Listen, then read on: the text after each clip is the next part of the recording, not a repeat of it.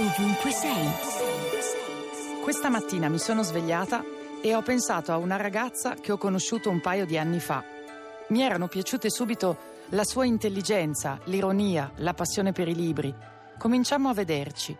E poi ci fu quel suo piccolo gesto in mia difesa. Erano i primi tempi della nostra amicizia. Era forse persino prima che io osassi considerarla una mia amica. Fu mentre mi raccontava cosa aveva detto e fatto che capii che per lei invece lo ero già. Negli ultimi tempi l'ho seguita da lontano. Ci eravamo un po' perse di vista perché stiamo entrambe lavorando molto e perché stavamo entrambe, credo, dissodando il sentiero che dal nostro rifugio ci avrebbe riportate nel mondo. Ieri ho saputo che ora sta bene. Io le ho detto che non ho mai smesso di fare il tifo per lei. E lei mi ha scritto, lo so.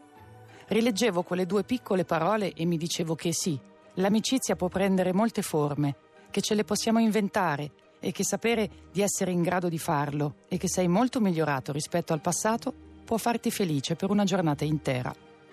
E a volte mi viene da pensare che la felicità sia un'abitudine, una buona abitudine, e che si possa imparare ad abituarsi ad essere felice, come si impara la strada di casa. Radio 2, ovunque sei.